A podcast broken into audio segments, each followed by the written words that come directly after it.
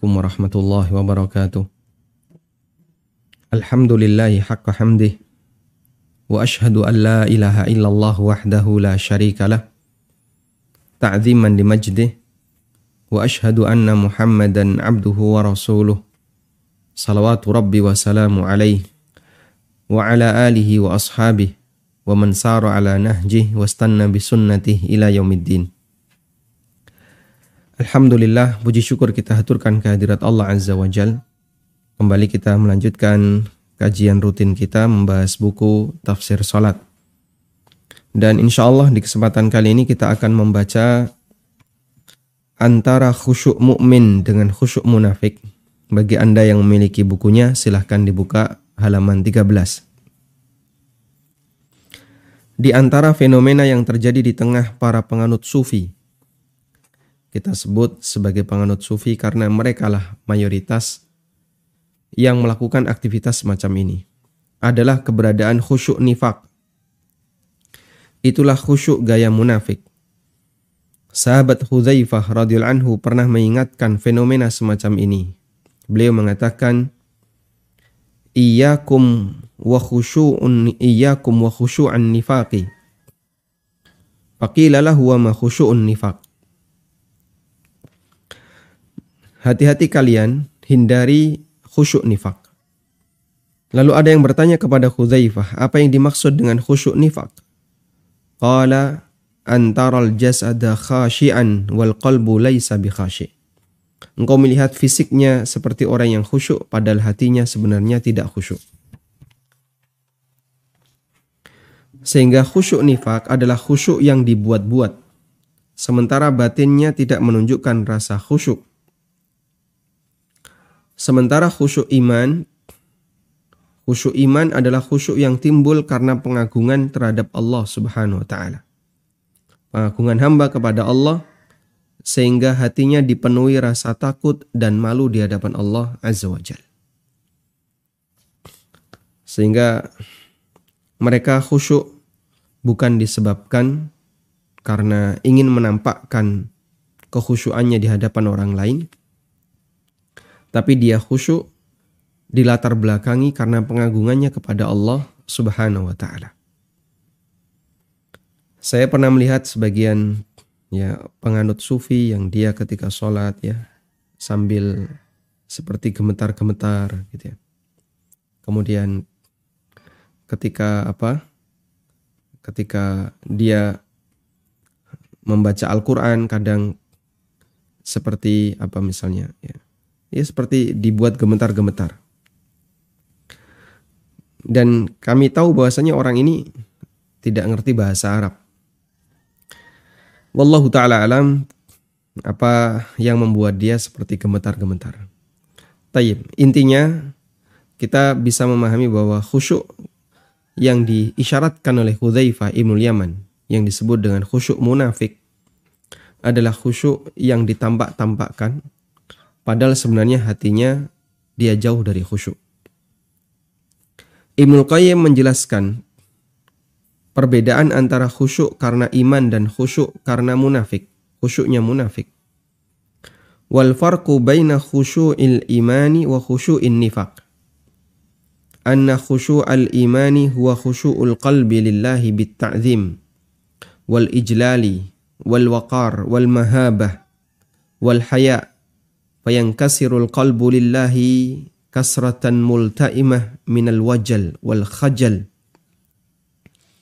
Perbedaan antara khusyuk iman dan khusyuk nifak.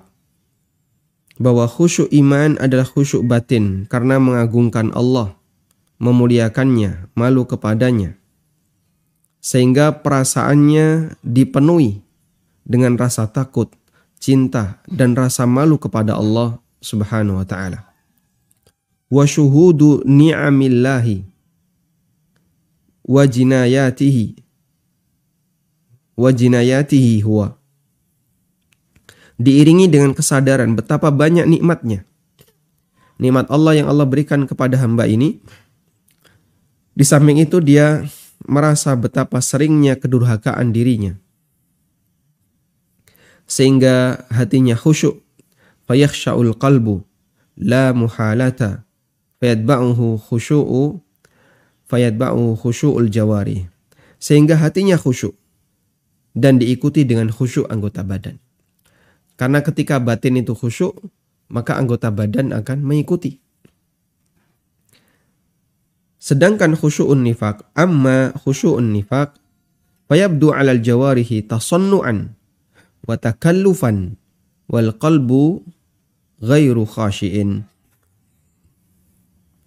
Sedangkan khusyuk nifak adalah khusyuk yang dibuat-buat. Yang dipaksakan sementara hatinya tidak khusyuk. Waliyadzubillah dan kita berlindung kepada Allah Subhanahu wa taala dari kondisi semacam ini. Baik. Memang bahwasanya kita diajarkan untuk melakukan sholat dengan gerakan yang sesuai sunnah. Namun tidak kita tidak diajarkan untuk kemudian berpura-pura menampakkan seperti orang yang khusyuk, sementara bisa jadi batin itu melayang ke mana-mana. Khusyuk seperti inilah yang dibenci oleh para sahabat, dibenci oleh para ulama masa silam. Bahkan mereka membenci ketika seseorang menampakkan kekhusyuan melebihi dari kondisi asli batinnya. Fudail bin Iyad, salah seorang ulama tabi tabiin mengatakan, kana yakrahu ay yuriyar rajulu minal khusyu' aktsara mimma fi qalbi. Mereka ya, kana yakrahu dulu orang-orang salaf atau dibenci seseorang yang menampakkan kekhusyuan melebihi apa yang ada di hatinya. Sehingga dulu para ulama mereka nggak suka kalau kemudian orang menampak-nampakkan kekhusyuan melebihi dari suasana yang ada dalam hatinya. Al-Qurtubi rahimahullah menyebutkan contoh bentuk khusyuk nifak. Wa ammal madhmumu fatukallifuhu wattabaki atau fatakallafuhu wattabaki wa mutaqta'ur ra's kama yaf'aluhul juhal. Adapun khusyuk yang tercela adalah khusyuk yang dibuat-buat kemudian berpura-pura menangis, lalu kepala kepalanya ditunduk-tundukkan ya. Sebagaimana yang dilakukan oleh orang-orang bodoh. Liyarau bi'ainil birri wal ijlal wa khada'un minasyaitan. Agar kelihatan seperti orang yang sedang berbuat baik dan dimuliakan oleh orang lain. Padahal itu aslinya adalah tipuan dari setan dan godaan jiwa. Nah. Dan terkadang kita melihat ada orang yang tangannya digetar-getarkan, dipaksakan menangis, padahal di luar masjid kegiatannya sering berbuat maksiat. Wallahu ta'ala alam. Wa na'udhu billahi min khusyu'in nifaq. Dan kita pelindung kepada Allah subhanahu wa ta'ala dari khusyuk munafik. Di saat yang sama kita mohon kepada Allah subhanahu wa ta'ala khusyuk al-iman khusyuk di, di, yang dilandasi karena iman. Kemudian kita beralih ke catatan yang ketiga. Catatan yang ketiga bahwa pahala sholat yang didapatkan oleh seorang hamba setingkat dengan kualitas khusyuknya. Dalam hadis dari Ammar bin Yasir radhiyallahu anhu Rasulullah sallallahu alaihi wasallam bersabda, Innal abda la yusalli as-salata. Ma yuktabu lahu minha illa ushruha. Tus'uha. Thumunuha. Subu'uha. Sudusuha. Humusuha. Rubu'uha. Thulusuha. Nisfuha. Seorang hamba yang sholat. Dia tidak mendapatkan pahala dari sholatnya kecuali sepersepuluhnya. Sepersembilannya sepertujuh, seperenam, seperlima, seperempat, sepertiga, setengah. Dan di sini Nabi Shallallahu Alaihi Wasallam menyebutkan mereka hanya dapat pahala setengah ke bawah. Ada yang dapat pahala setengah. Ini yang nilai atau angka yang paling tinggi yang disebutkan dalam hadis. Dan ada yang di bawahnya, setengah, sepertiga, sepersekian, sepersekian. Yang paling rendah yang boleh disebutkan adalah sepersepuluh. Tapi ini bukan pembatasan. Artinya mungkin saja orang melakukan sholat sementara pahalanya di bawah sepersepuluh. seperseratus, seperseribu, bahkan bisa jadi sepersejuta. Wallahu alam betapa sedikitnya pahala yang dia dapatkan. Nah, Nabi Shallallahu Alaihi Wasallam menyebutkan pahala yang berbeda-beda. Bagi orang yang mengerjakan sholat tergantung dari kualitas sholatnya dan tingkat dan tingkatan kualitas sholatnya ditentukan oleh lahir batin sholatnya. Di antaranya adalah faktor kekhusyuannya dalam sholat. Sehingga orang yang tidak khusyuk dalam sholat, maka semakin kecil nilai pahalanya. Untuk itu para ulama sepakat bahwa pahala yang didapatkan seseorang dari sholatnya sesuai dengan tingkat kekhusyuannya. Abdul Wahid bin Yazid Beliau adalah Abu Ubaidah Al-Basri, ulama generasi tabi tabiin, termasuk muridnya Hasan Al-Basri. Abdul Wahid bin Yazid rahimahullah pernah mengatakan, Ajma'al ulama'u ala annahu laysa lil abdi min salatihi illa ma aqal. Ulama sepakat bahwa seseorang atau seorang hamba tidak mendapatkan pahala dari salatnya selain apa yang dia renungkan dari sholatnya. Riwayat yang menegaskan hal ini adalah keterangan Ibnu Abbas radhiyallahu anhu. Beliau pernah mengatakan, "Laisa laka min salatika illa ma aqalta minha." Pahala dari salatmu hanya dinilai dari hanya di, senilai apa yang kamu pikirkan dari salatmu. Dan itulah khusyuk menghadirkan apa? Menghadirkan perasaan batin untuk fokus terhadap kegiatan sholat yang kita kerjakan. Karena itulah orang yang tidak khusyuk dalam sholatnya, maka tidak ada pahala baginya. Karena khusyuk adalah roh dan inti sholat. Ibnu Qayyim mengatakan, al khusyu'u wa ta'akkulu ruhus salati wa maqsuduha. Khusyuk dan fokus memikirkan sholat adalah ruh sholat wa maqsuduha dan tujuan salat, walubbuha dan inti dari salat. Fakaifa yu'taddu bi salatin faqadat ruhuha walubbuha. Maka bagaimana mungkin salat seseorang itu diperhitungkan sementara ruh dan bagian intinya hilang. Sehingga jamaah dimulakan Allah kita bisa memahami di sini ketika orang sholat sementara hatinya tidak hadir, maka tidak ada pahala baginya. Meskipun bisa jadi dia telah menggugurkan kewajibannya.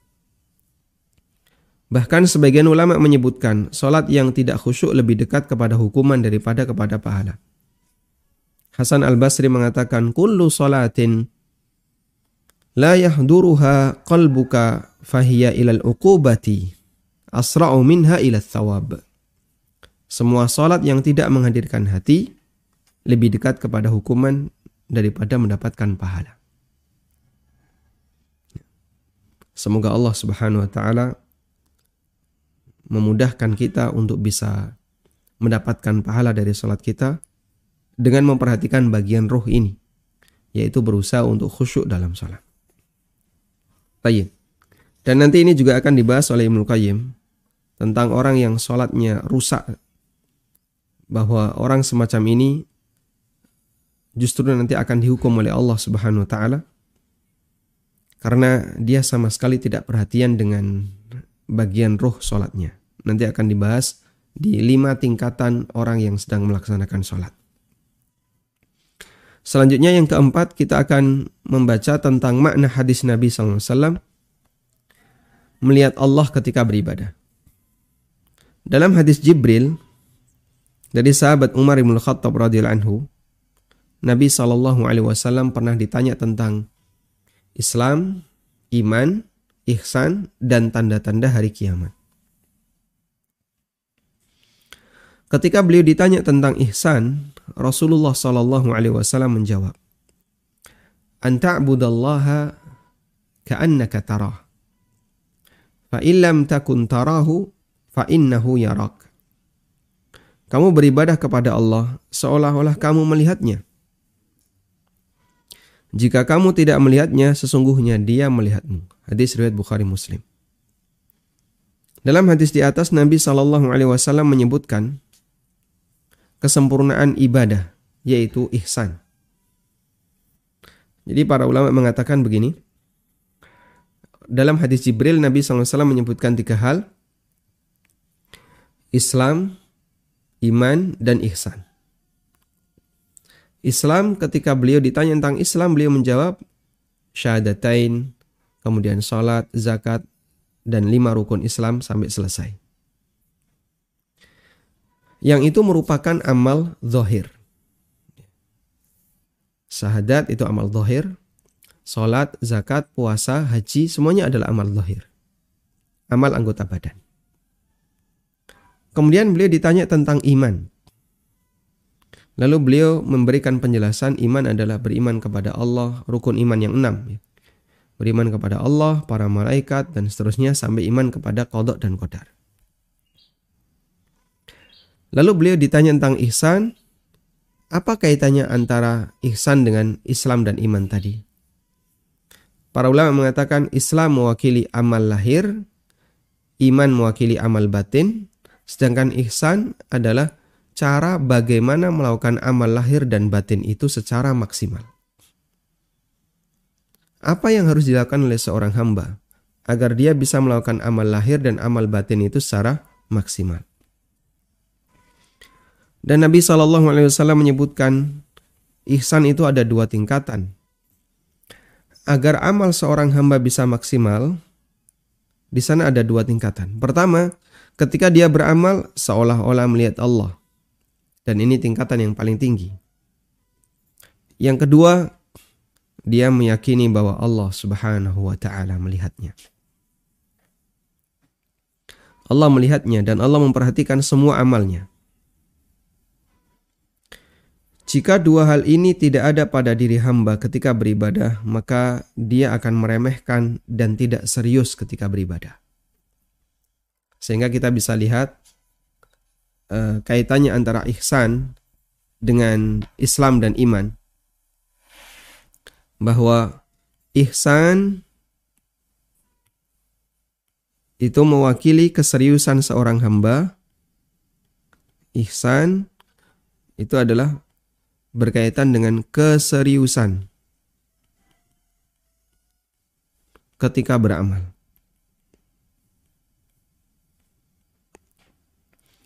Sehingga orang yang beramal akan serius ketika dia punya ihsan.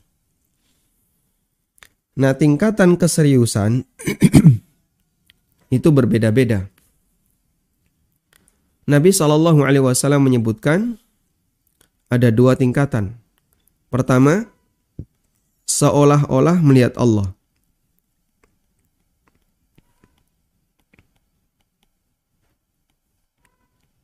Ini tingkatan yang pertama. Orang kalau beribadah kepada Allah dan dia seolah-olah melihat Allah, maka tingkat seriusnya akan sangat kuat. Sehingga dia sangat yakin di hadapannya saya sedang menghadap Allah, bermunajat dengan Allah. Maka dia akan berusaha untuk fokus.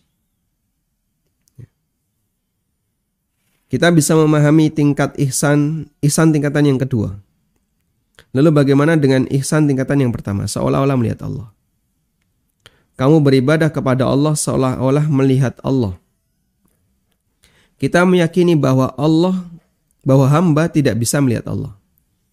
Nabi Shallallahu Alaihi Wasallam bersabda, Innakum la tarawna rabbakum hatta tamutu. Kalian tidak akan melihat Rob kalian sampai kalian mati.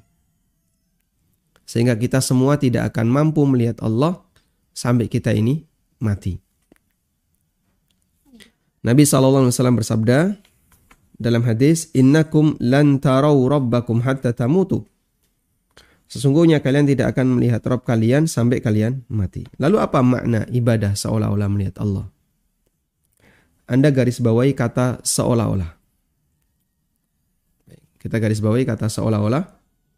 Nabi Shallallahu Alaihi Wasallam hanya membuat gambaran seolah-olah dan bukan kejadian real yang ada. Kalimat seolah-olah dipahami oleh para ulama sebagai bentuk istihdarul qalbi. Apa itu istihdarul qalbi? Menghadirkan perasaan ketika dia beribadah seolah-olah Allah berada di hadapannya. Sehingga dia akan melakukan ibadah itu dengan sangat serius. Sangat fokus, sangat khusyuk diiringi dengan rasa takut dan harapan agar ibadahnya diterima. Kalau saya bekerja atau kita bekerja, terus bos atau uh, siapa, misalnya supervisor, ada di belakang kita. Dia ngawasi kita langsung. Dia keliling, dari satu meja ke meja sebelahnya.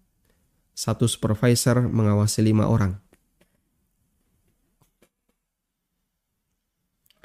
Mungkin nggak kira-kira terus kita sempatkan buka Facebook atau Instagram atau nonton video di YouTube. Sementara bos ada di belakang. Supervisor sedang mengawasi di belakang kita kita nggak bakalan berani. Sehingga kita akan fokus bekerja, bekerja dan bekerja. Maka seperti itu pula ketika kita sedang beribadah kepada Allah dengan semangat istihdarul qalbi menghadirkan perasaan seolah-olah kita melihat Allah maka ibadah itu akan sangat fokus sementara kita yakin Allah memperhatikan lahir batin kita sehingga batinnya sehingga bagian lahirnya fokus. Tidak tolah-toleh tidak banyak bergerak. Kemudian batinnya juga fokus tidak lari ke mana-mana. Apalagi ketika dalam kondisi semacam ini maka muncul takdim jadi di sini kan pengaruhnya adalah takdim kepada Allah. Mengagungkan Allah. Kemudian apalagi misalnya rasa takut kepada Allah, khauf. Kemudian apa lagi? Kemudian roja diiringi dengan harapan. Di hadapanku ada Allah. Sehingga kalau saya memohon sesuatu akan saya sampaikan kepada Allah. Di saat itulah dia keluhkan secara maksimal keinginannya. Masalah-masalah yang dia hadapi. Mahabah. Kemudian juga diiringi dengan rasa takut karena eh, apa keagungan dan kebesaran. Kemudian ada khajal dan seterusnya. Rasa malu di hadapan Allah, takut di hadapan Allah Ta'ala. Ketika orang seolah-olah melihat Allah menghadirkan itu, efeknya nanti di sini. Akan bertumpuk banyak perasaan pengagungan kepada Allah Subhanahu wa taala. Akan ada berbagai macam perasaan dalam hati kita karena mengagungkan Allah Subhanahu wa taala. Sebagaimana tadi yang disampaikan oleh Ibnul Qayyim, fayankasirul qalbu lillahi kasratan multaimah minal wajal wal khajal wal hub. Kemudian juga ada rasa cinta, al-hub, wal haya, wa syuhudu ni'amillah, wa jinayatihi. Maka perasaannya akan dipenuhi dengan rasa takut, rasa cinta, rasa malu di hadapan Allah Ta'ala. Dan diiringi dengan apa perasaan bahwasanya nikmat Allah itu banyak kepadaku. Sementara aku banyak maksiat. Itu pengaruh dari seolah-olah melihat Allah Subhanahu wa taala. Baik. Sehingga seolah-olah melihat Allah itu bukan membayangkan melihat Allah. Bukan. Karena kemudian memvisualisasikan seperti ada kain putih di hadapannya. Bukan, malah jadi mikir yang lain itu. Tapi istighdarul qalbi. Bahwasanya di hadapannya ada Allah. Sehingga dia memiliki takdim, takut, roja, mahabbah. Kemudian uh, mahabah juga muncul ya. Al-waqar ya.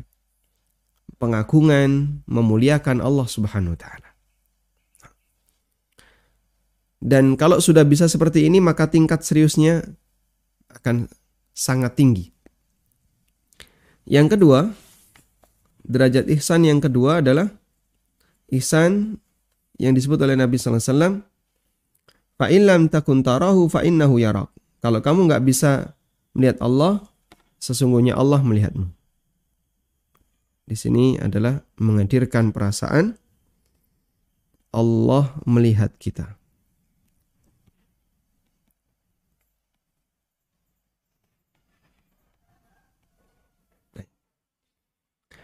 Kita tambahkan dulu keterangan Ibnu Syekh Ibnu Bas rahimallah terkait makna seolah-olah melihat Allah.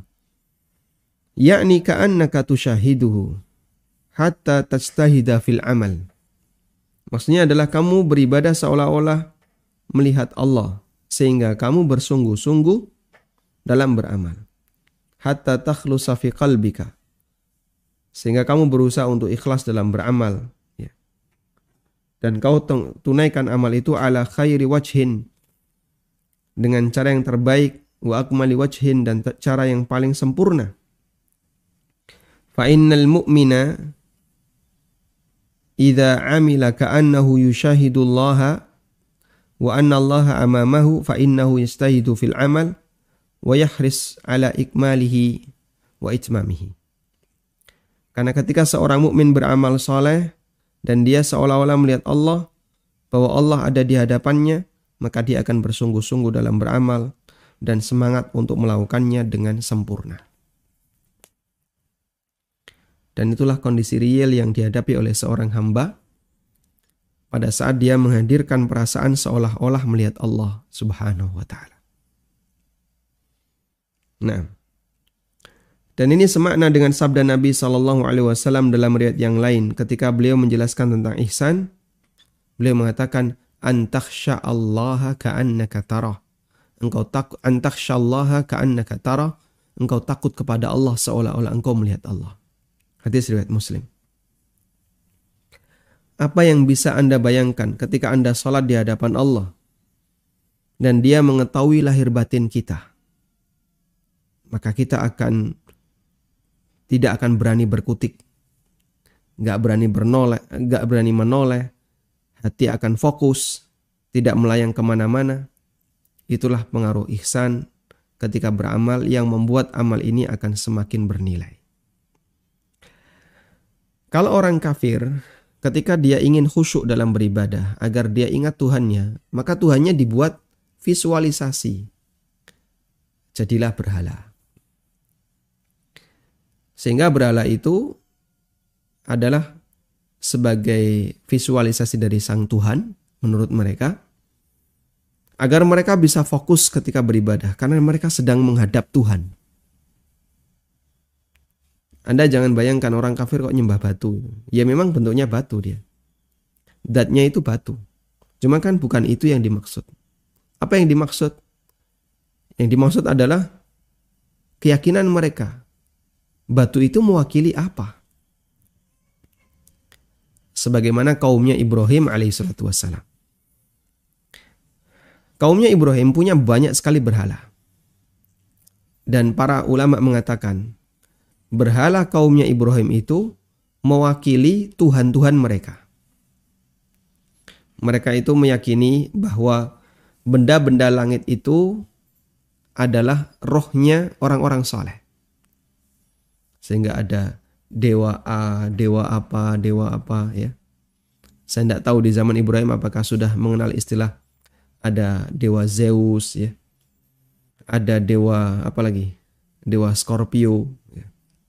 Ada dewa banteng, ada dewa ikan, ada dewa ini. Yang itu digambarkan dalam bentuk rasi bintang. Lalu mereka visualisasikan dalam bentuk berhala. Sehingga berhala itu adalah perwakilan dari Tuhan yang ada di langit menurut mereka. Perwakilan dari para dewa-dewa yang ada di atas itu. Menurut mereka. Makanya ketika Ibrahim berdebat dengan mereka, Ibrahim memisalkan ya.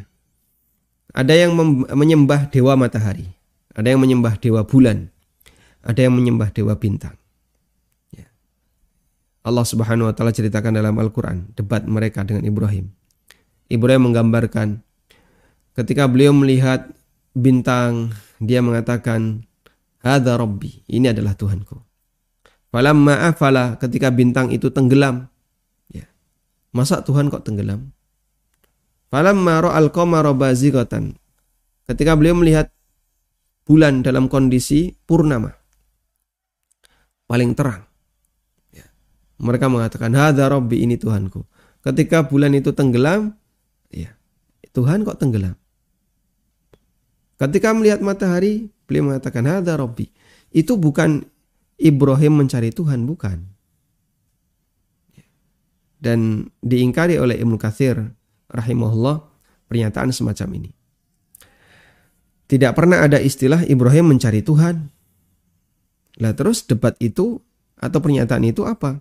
Itu adalah debatnya Ibrahim di hadapan kaumnya.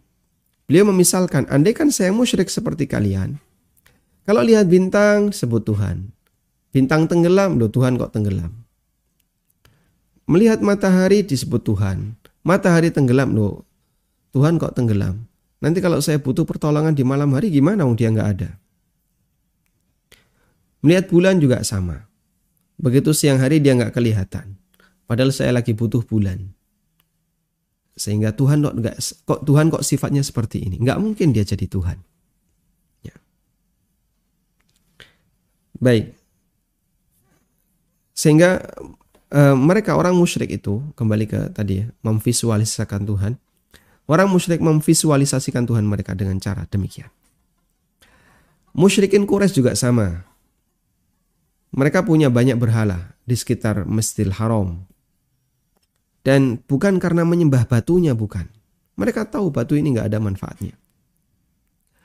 Tapi mereka meyakini bahwa masing-masing batu ini mewakili roh nenek moyang yang soleh dan mereka menggantungkan harapan itu kepada roh nenek moyang tadi. Di zaman sekarang, visualisasinya dalam bentuk kuburan.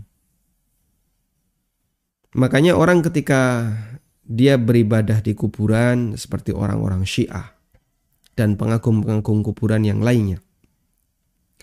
Pada saat dia beribadah di kuburan dengan sasarannya adalah penghuni kubur, dia itu bisa serius bahkan sampai nangis-nangis, fokus, bahkan kadang istihdorul kolbi menghadirkan perasaan hati bahwa ruhnya ini datang dan akan membantu setiap permohonannya. Ya, sehingga secara prinsip itu bisa, ya, istihdorul kolbi itu bisa. Orang kafir melakukannya. Orang musyrik melakukannya di hadapan berhala mereka. Namun dalam Islam Gak mungkin kita memvisualisasikan Tuhan. Gimana Allah divisualisasikan? Subhanallah dari kondisi ini. Juga tidak kita gambarkan dalam bentuk sesuatu yang mengingatkan Allah tidak. Kalau orang Nasrani kan pakai salib untuk mengenang apa? Nabi Isa alaihissalatu wassalam. Dulu Yesus digantung di sini. Maka dia visualisasikan untuk mengingat Yesus. Akhirnya ketika dia beribadah di hadapan salib-salib yang besar itu, yang mereka agungkan, ya di gerejanya ada salib besar, mereka mengenang teringat Yesus. Islam tidak mengajarkan seperti itu. Karena kita tidak boleh memvisualisasikan uh, Tuhan yang kita sembah.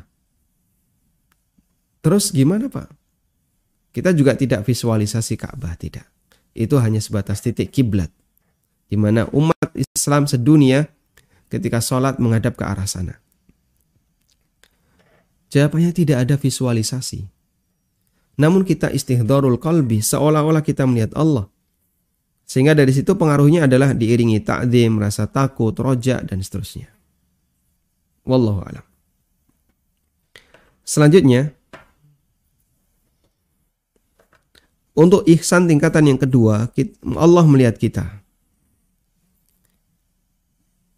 Ini adalah keyakinan bahwa Allah memperhatikan sholat kita. Ketika ada seperti ini, mungkin ya kekuatan seriusnya tidak sebagaimana yang pertama. Anda bekerja diawasi CCTV. CCTV memperhatikan Anda. Anda tahu bahwa saya sedang diperhatikan. Namun dia kan tidak melihat detail. Ya. Sehingga kalau saya buka laptop, kemudian kena CCTV, ya, yang kena punggungnya di hadapan ini CCTV nggak lihat. Ya. Lalu kita kadang main Facebook, bahkan berpura-pura ngetik ternyata main game. Ya. Sehingga karena CCTV nggak lihat, kita yang penting hadir di situ, yang memantau kita tahu kalau kita sedang bekerja. Baik. Maka semangatnya tidak sebagaimana ketika ada supervisor memperhatikan keliling. Sehingga tingkat keseriusan yang kedua ini tidak lebih hebat dibandingkan yang pertama. Yang kedua tetap serius, tapi tidak lebih hebat dibandingkan yang pertama. Sehingga yang kedua ini kita fokus Allah memperhatikan sholatmu. Nanti kalau sholatmu jelek, Allah nggak terima. Akhirnya kita berusaha untuk memperbaiki. Meskipun bisa jadi tidak diiringi dengan bentuk takzim, rasa takut, dan seterusnya. Kemudian catatan yang kelima, khusyuk itu ketenangan batin. Sehingga bisa dinikmati. Nabi Shallallahu Alaihi Wasallam merasa tenang ketika khusyuk dalam sholat. Allah telah menjadikan sholat sebagai penenang jiwa untuk beliau Sallallahu Alaihi Wasallam. Dalam hadis dari Anas bin Malik radhiyallahu anhu, Nabi Sallallahu Alaihi Wasallam bersabda, "Wa ju'ilat qurratu aini salah." Ketenangan hatiku dijadikan dalam salat.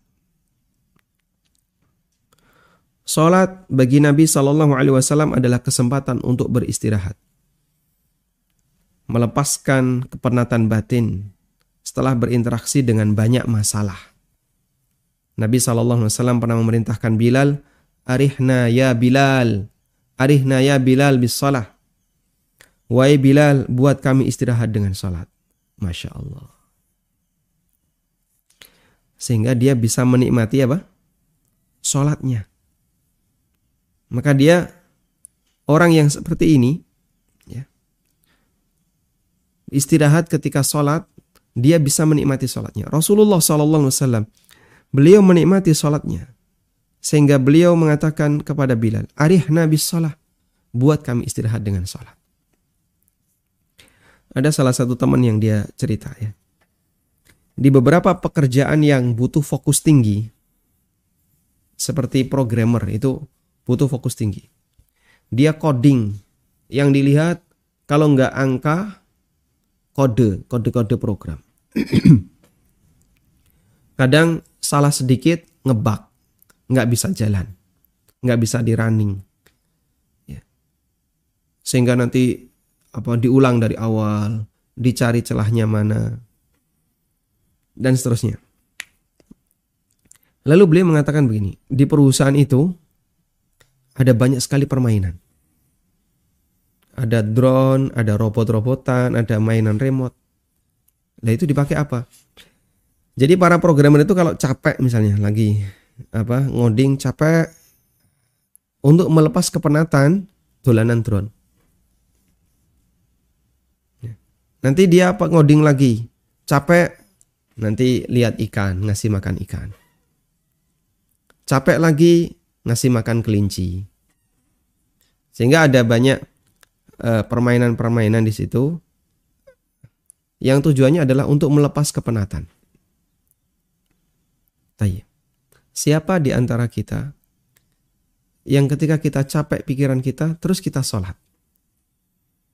Lalu kita lepas kepenatan kita dengan sholat. Mungkin jarang orang di zaman sekarang. Rata-rata kalau orang itu capek kan, lihat YouTube, video-video yang lucu itu, dia tonton.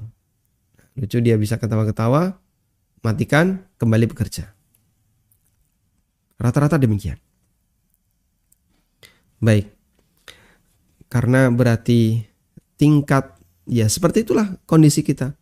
Berarti apa tingkatan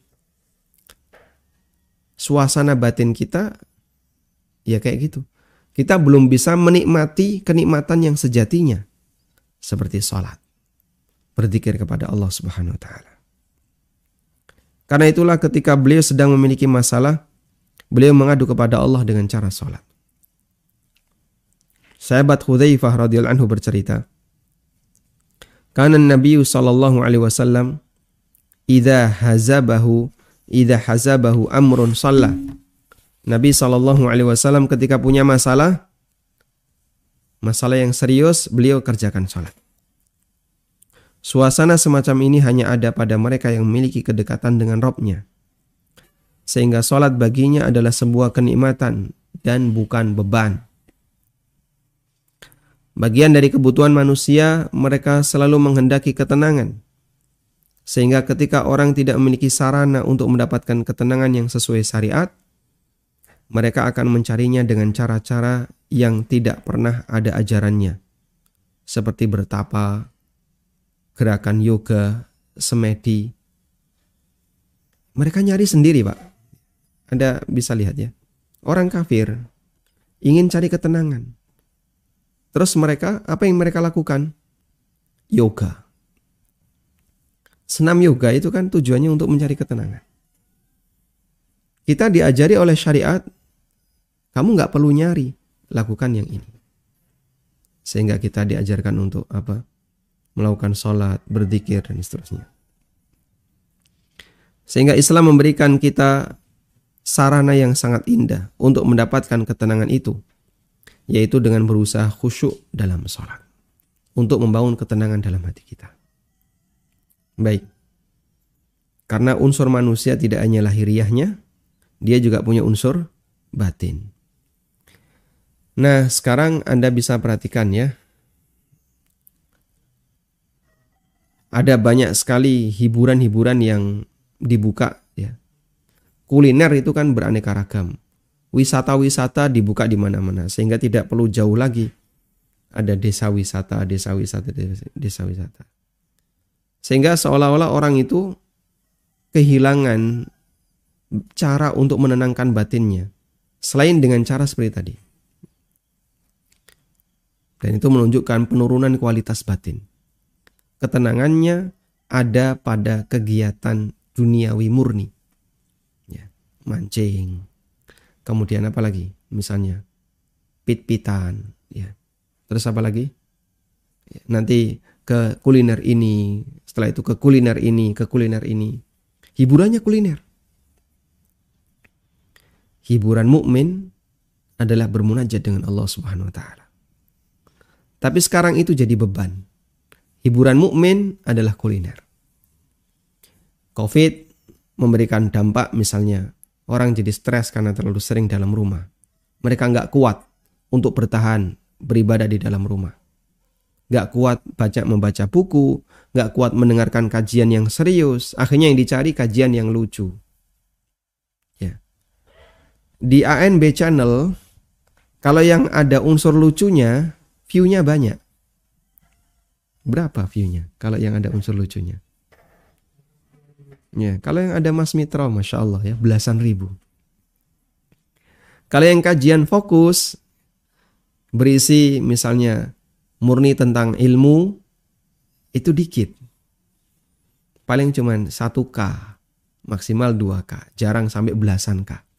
Yang ada lucunya banyak ya. Dan kalau kita lihat di komen-komennya, Masya Allah, ini lucu, menghibur, mendidik. Nah sekarang coba, lucunya Anda coret. Coret lucu, hiburannya Anda coret. Mendidik saja. Yang konten yang akan kita buat. Tidak laku Pak. Kalau laku dikit. Seperti itulah gambaran kualitas batin kita. Sehingga kita lebih banyak apa ingin hiburan-hiburan dunia. Padahal ketenangan batin seorang mukmin yang sejatinya yang itu diberikan oleh Allah Subhanahu wa taala kepada sang Nabi sallallahu alaihi wasallam adalah bermunajat dengan Allah. Sebagaimana yang beliau katakan kepada Bilal, Arihna ya Bilal bis salah. Mari kita istirahat wahai Bilal dengan salat. Sehingga Bilal diminta untuk mengumandangkan adzan dan iqamah agar beliau bisa beristirahat bermunajat kepada Allah Subhanahu wa taala. Wallahu taala alam. Demikian yang kita sampaikan di kesempatan kali ini. Dan insya Allah untuk pertemuan berikutnya kita akan membahas tentang merenungkan makna gerakan dalam sholat. Apa renungan yang bisa kita hadirkan ketika kita takbiratul ikhram, ketika kita sedekap, berdiri, ketika kita ruku, sujud, dan seterusnya. Insya Allah akan kita bahas di kesempatan berikutnya. Wassallallahu ala nabiyyina Muhammadin wa ala alihi wa sahbihi wa sallam. Wa akhiru da'wana anilhamdulillahi rabbil alamin. Salurkan donasi Anda. Tidak ada satupun di antara sahabat Nabi Shallallahu Alaihi Wasallam yang punya kemampuan kecuali mereka wakaf. Untuk pembangunan SDTK MIPS melalui rekening Bank Syariah Mandiri, kode bank 451, nomor rekening 7441049999 atas nama Yayasan Amal Abadi Indonesia. Info donasi 082 12345 7441. Semoga Allah Subhanahu wa taala memberikan keberkahan dan kemudahan. Wassallallahu ala nabiyyina Muhammadin wa ala alihi wa rabbil alamin. Wassalamualaikum. Walhamdulillahi rabbil alamin. Sebelum kita lanjut ke tanya jawab, saya sedikit menyampaikan tentang apa status angin yang keluar dari kubul yang kemarin sempat ditanyakan oleh sebagian jamaah. Di sini saya mendapatkan keterangan dari web islamqa.info. Ikhtalafal fuqaha'u, para ulama beda pendapat.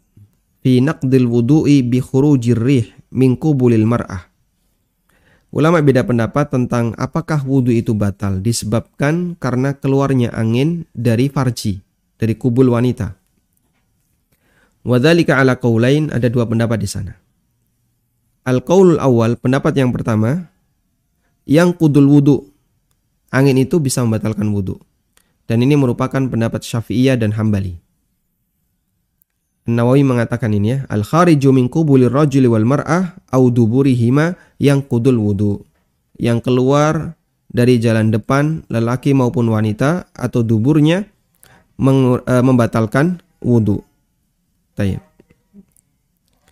Kemudian pendapat yang kedua, al-qaulu tsani la yang kudul wudu. Pendapat yang kedua tidak membatalkan wudu. Dan ini merupakan pendapat Hanafiyah dan Malikiyah. Kemudian di sini dicantumkan beberapa keterangan ulama Hanafiyah eh, dalam Raddul Muhtar. Ini buku Hanafiyah mengatakan la yang kudu khurujur rih min kubulin wadakarin. Keluarnya angin dari jalan depan, baik laki maupun wanita, itu tidak membatalkan wudhu.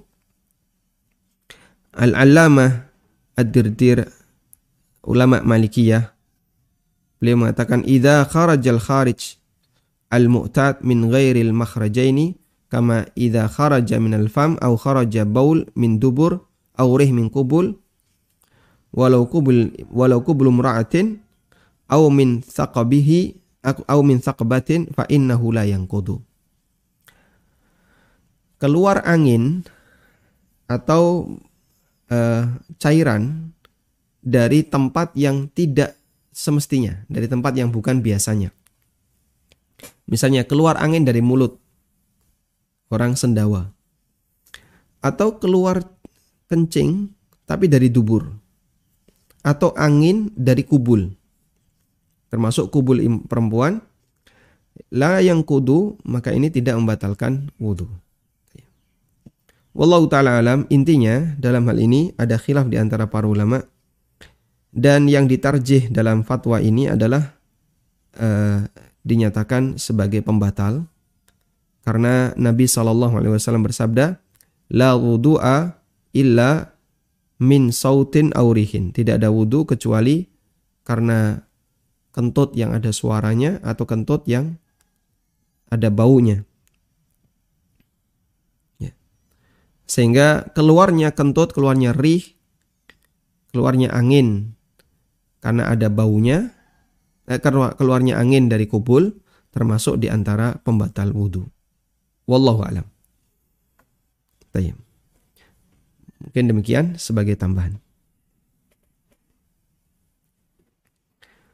Selanjutnya kami persilahkan bagi Anda yang mau bergabung, silahkan. Assalamualaikum. Waalaikumsalam warahmatullah. Silahkan Bapak. Apakah boleh Ustaz eh, mohon maaf Bapak. Ya. Anda bisa cari posisi yang lebih bagus sinyalnya. Oh ya, ya. Halo, halo. Baik, silahkan. Apakah saya uh, agar saya tak masuk di uh, makrifat artinya sholat saya langsung naik ke langit artinya berzikirlah ala bermain dari bulu uh, melakukan zikir-zikir itu ketika saya sholat sholat saya langsung naik ke atas Ustaz tidak seperti kebanyakan orang yang sholat masih memikirkan ini dan itu namun terbantahkan dengan mana dalilnya pemukulan tarekat nggak boleh dibitahin itu seperti apa Ustaz? Terima kasih Ustaz. Assalamualaikum warahmatullahi wabarakatuh. Waalaikumsalam warahmatullahi wabarakatuh. Kalau salamnya jelas Pak, tapi kalau pertanyaannya putus-putus. Bisa ditangkap tadi?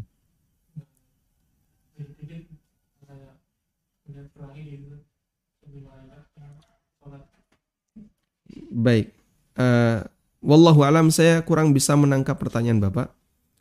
Mungkin nanti bisa disampaikan secara tertulis. Nah, wallahu alam. Silahkan. Assalamualaikum. Waalaikumsalam warahmatullah.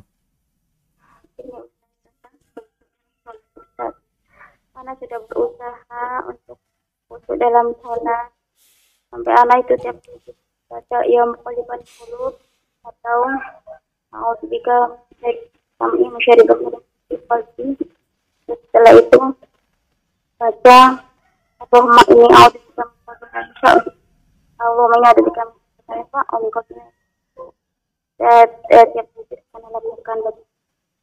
Jadi bagaimana ini masih ada itu ada lintasan-lintasan yang anak yang belum mengerti tapi anak berusaha untuk uh, ber, untuk dalam sholat itu. Ini bagaimana usianya. Terus yang kedua, uh, anak kan uh, orang tua dulu anak itu ya, tanam apa itu ya uh, pohon di pinggiran kuburan atau di area kuburan. Cabangnya otomatis ke area kuburan. Anak jatuh kalau misalnya di ke area kuburan itu bagaimana? kan ukurannya dia boleh diinjak. Mohon solusinya Ustaz. Tuhan jazakallah Assalamualaikum warahmatullahi wabarakatuh Waalaikumsalam warahmatullahi wabarakatuh. Yang saya pahami yang pertama tadi uh, apa yang anda lakukan insya Allah sudah bagus ya. Berusaha untuk khusyuk karena kita sama-sama berlatih dalam masalah ini saya juga sedang belajar barangkali bapak ibu juga sedang belajar mari kita bersama-sama belajar untuk khusyuk. Karena gangguan khusyuk, masya Allah sangat banyak. Gangguan eksternal dan gangguan internal.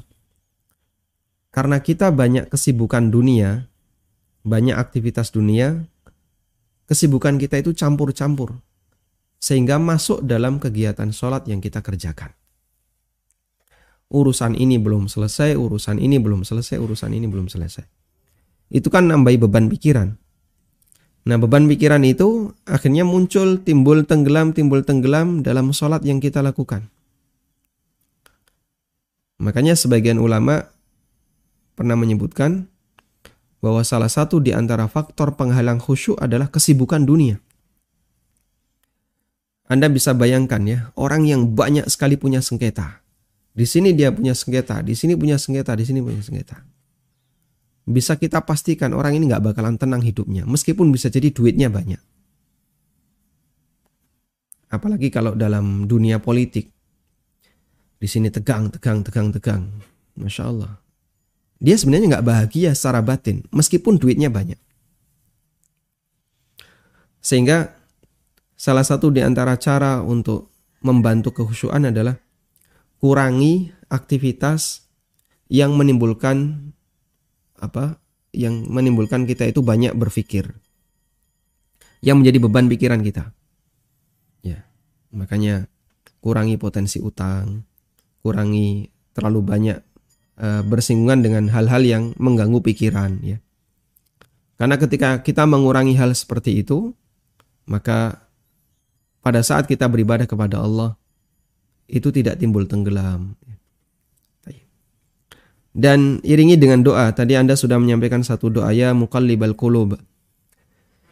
Thabbit qalbi ala dinik.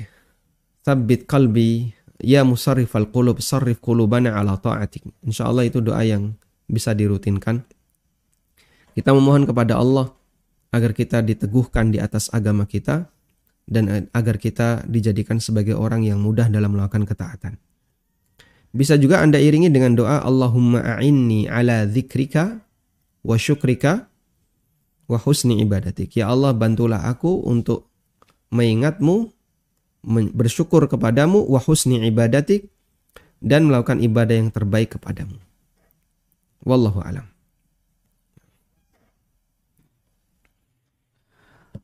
Eh, di dekat rumah saya ada dua masjid. Salah satu masjid tidak ada yang azan di waktu subuh, duhur, dan asar. Masjid tersebut ramai di waktu maghrib dan isya karena kami sibuk bekerja di siang hari. Pertanyaannya, apakah kami berdosa jika saya tidak terlibat untuk kemakmuran masjid tersebut? Berapa jarak antara masjid itu dengan masjid yang lain? Kalau jaraknya dekat, maka satu adzan di satu kampung itu insya Allah sudah mencukupi tempat sholat yang lain. Sehingga misalnya ada masjid utama. Di masjid utama ini sudah ada adzan. Ada musolah kanan kirinya. Yang jaraknya paling 100 meter, 200 meter. Nah musola kanan kirinya itu biasanya musola ibu-ibu. Nah, biasanya mereka baru hadir untuk sholat malam maghrib, isya, subuh misalnya. Atau subuh kadang ibu-ibu tidak muncul, akhirnya subuh tidak ada. Wallahu alam, selama adzan lima waktu di kampung itu ada, meskipun diwakili oleh satu masjid besar, insya Allah itu sudah mengukurkan fardu kifayah. Kalau di Jogja, kampung itu kan kecil-kecil ya. Padukuan, nanti satu padukuan, padukuan, kecil-kecil. Nah selama satu padukuan yang kecil itu, ada adzan, insya Allah sudah mengukurkan kewajiban fardu kifayah mereka untuk melakukan adzan. Wallahu alam. Baik.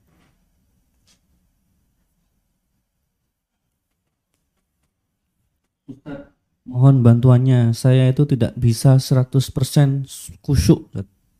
Bagaimana mengatasinya? Sama Bapak ya.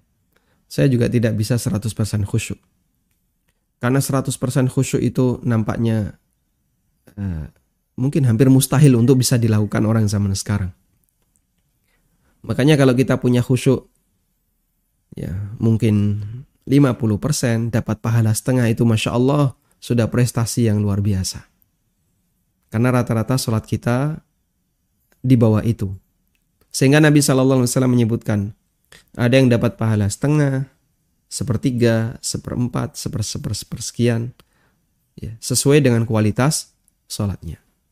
Maka kita sama-sama belajar, sama-sama berusaha untuk menggapai nilai pahala yang lebih tinggi. Ya. Bagaimana yang harus kita lakukan ya tadi kita baru saat, saat ini baru tahap belajar dengan membaca buku bersama-sama.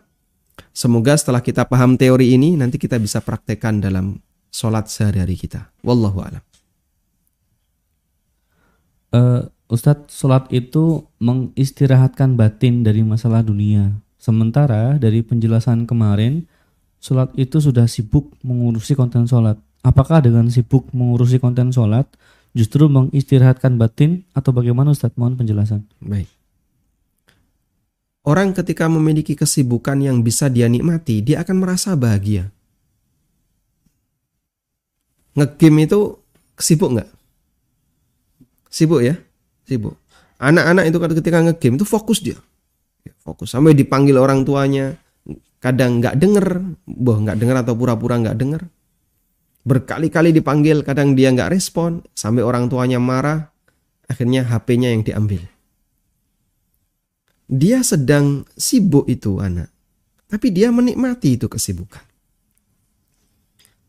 karena orang yang main game dia fokus dan dia menikmati fokusnya itu.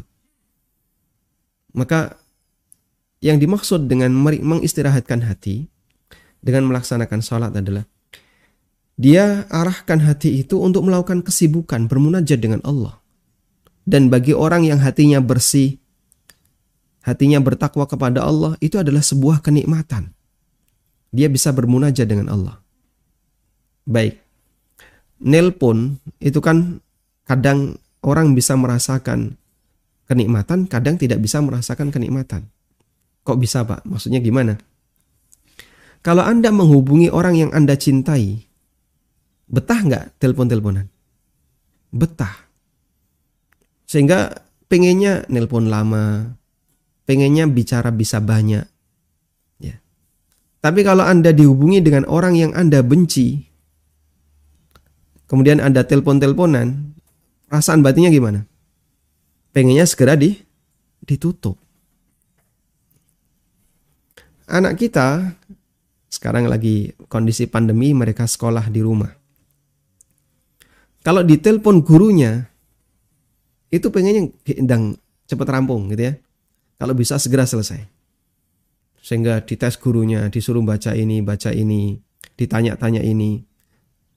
Padahal mungkin cuma 10 menit itu rasanya lama sekali. Tapi kalau dia misalnya telepon-teleponan dengan temennya, wa dengan temennya, itu bisa lama ya. Bahkan kadang video call bareng teman-temannya yang lain, itu bisa lama. Dia bisa menikmati ketawa-ketawa. Ya contohnya seperti itu. Sebenarnya kita itu kan beralih dari satu kesibukan ke kesibukan yang lain. Yang jadi masalah adalah apakah kita bisa menikmati kesibukan dalam sholat itu? Nabi SAW bisa menikmatinya. Beliau bermunajat dengan Allah ketika beliau sholat. Sehingga beliau menikmati sholat yang beliau kerjakan. Dan itulah yang dimaksud istirahat ketika sholat. Cuman karena kita tidak bisa menikmati, waktu kita sedang sholat, kita terasa tersiksa. Kita merasa kok kapan ini selesainya kapan selesainya kata kita nggak bisa menikmati padahal aslinya itu adalah sebuah kenikmatan dan kita memahami begini ya hati yang sakit itu kalau diberi kenikmatan rasanya akan pahit. Sebagaimana orang yang sakit dikasih makanan yang lezat rasanya apa? Pahit. Serba nggak enak. Karena dia sedang sakit. Makanya orang yang sedang sakit dikasih soto pahit, sate pahit, siti tambah pahit. Sehingga semuanya serba pahit. Merasa nggak nyaman. Bermunajat dengan Allah itu sebenarnya sebuah kenikmatan. Nabi SAW bisa menikmatinya. Dan mukmin yang baik bisa menikmatinya. Tapi ketika itu kita lakukan, bagi kita yang hatinya sakit, itu adalah siksaan. Ini sholat kenapa nggak selesai-selesai?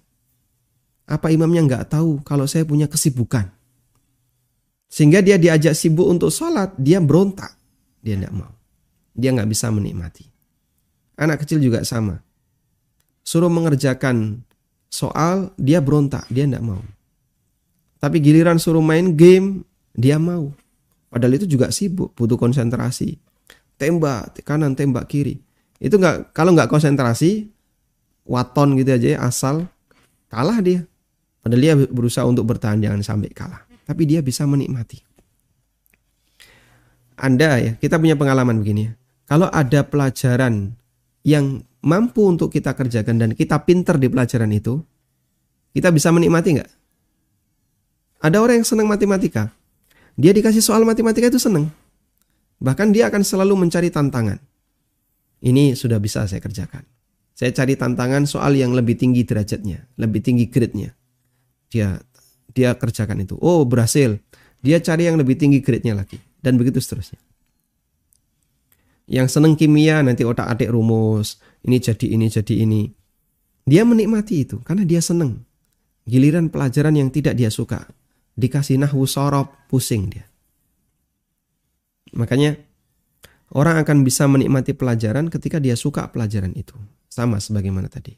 Yang bisa menikmati bermunajat dengan Allah, dia akan merasa senang, merasa bahagia ketika dia bermunajat dengan Allah Subhanahu wa taala. Wallahu taala alam, demikian yang bisa kita sampaikan semoga bermanfaat. Wassallallahu ala nabiyyina Muhammadin wa ala alihi wa sahbihi wasallam.